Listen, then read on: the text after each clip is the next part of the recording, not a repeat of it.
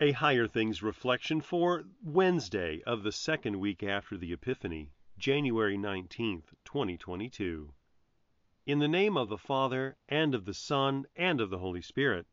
Amen. The widow who is really in need and left all alone puts her hope in God and continues night and day to pray and ask God for help. 1 Timothy 5, verse 5. In the name of Jesus. Amen. At the time of Luther, the church was saying that there were works to get to. Super duper good works, in order for you to be declared good in God's sight.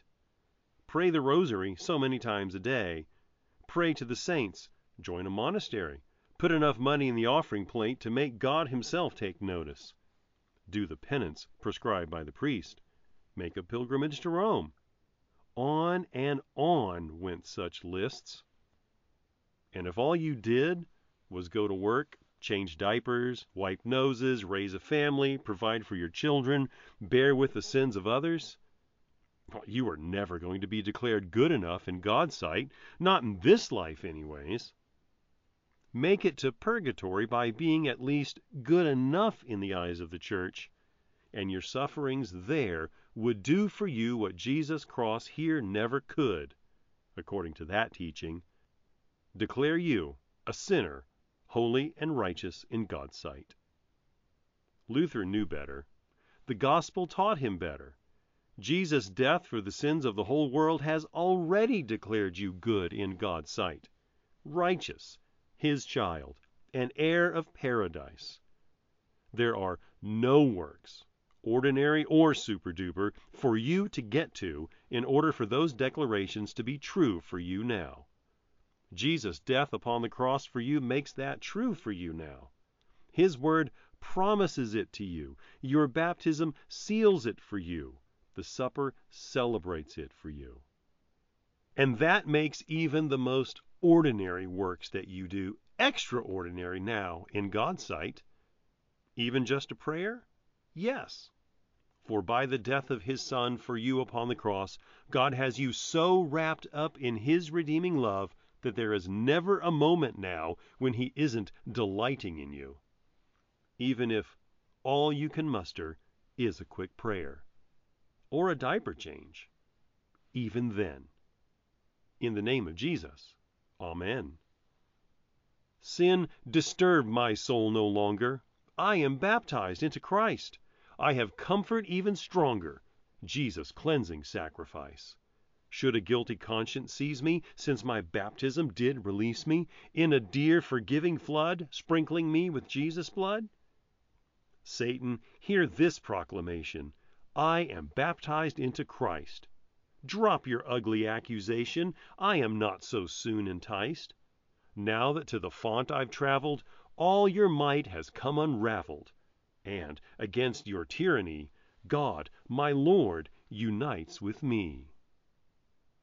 I believe in God, the Father Almighty, maker of heaven and earth, and in Jesus Christ, his only Son, our Lord, who was conceived by the Holy Spirit, born of the Virgin Mary, suffered under Pontius Pilate, was crucified, died, and was buried. He descended into hell. The third day he rose again from the dead.